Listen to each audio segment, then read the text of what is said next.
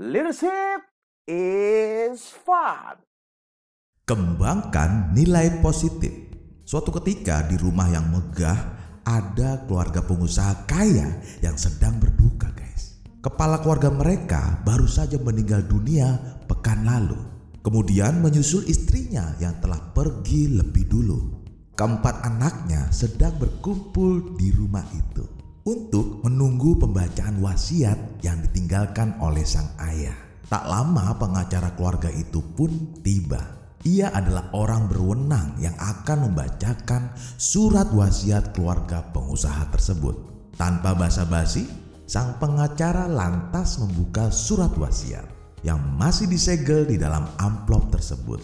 Namun, ketika melihatnya, matanya berkerut.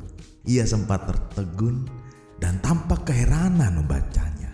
Anak pertama dari keluarga itu pun lantas bertanya, "Ada apa, Pak? Kok Bapak tampaknya keheranan begitu?" Tanyanya. Sang penjaga surat wasiat akhirnya mulai berbicara.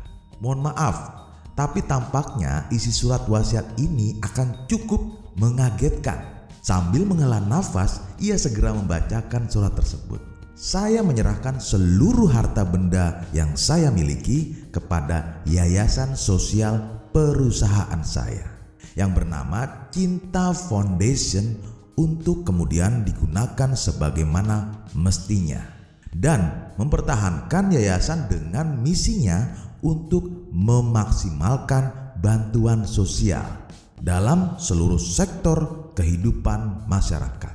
Sementara itu, untuk keempat anak-anak saya, saya mewariskan masing-masing satu buah botol berisi air mineral untuk memaksimalkan menjadi bekal kehidupan bagi kalian semua. Semua terdiam dalam keheningan. Pembaca surat wasiat kemudian membuka koper.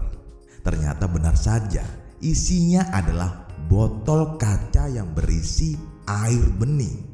Anak pertama keluarga itu lalu mengambil salah satu botol dan segera membukanya.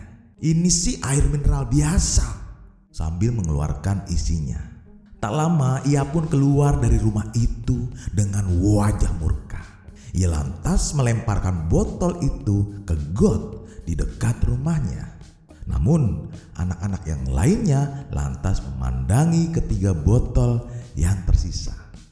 Mereka mendiskusikan apa maksud dari peninggalan warisan tersebut. Selang beberapa tahun kemudian, ternyata anak kedua keluarga pengusaha kaya itu sukses meluncurkan produk jus buah botolan yang dihargai 10.000 dan telah terjual di hampir seluruh warung, supermarket, dan pasar Indonesia. Sementara itu, anak ketiga telah menjalin kerjasama dengan Koperasi Madu Nusantara untuk menjual madu botolan yang dijual senilai 200 ribu rupiah. Kemudian si bungsu dari keluarga pengusaha itu telah menemukan tumbuhan baru guys yang memiliki wewangian khas dan tidak dapat ditemukan di mana pun dan telah mendapatkan kontrak untuk bekerja sama dengan perusahaan parfum ternama guys. Dan harga per satu botolnya jutaan rupiah. Sahabatku rupanya itulah maksud dari warisan peninggalan keluarga pengusaha kaya tersebut. Hanya sebuah botol yang sama bernilai tergantung dari isinya. Botol seumpamanya manusia yang pada dasarnya sama.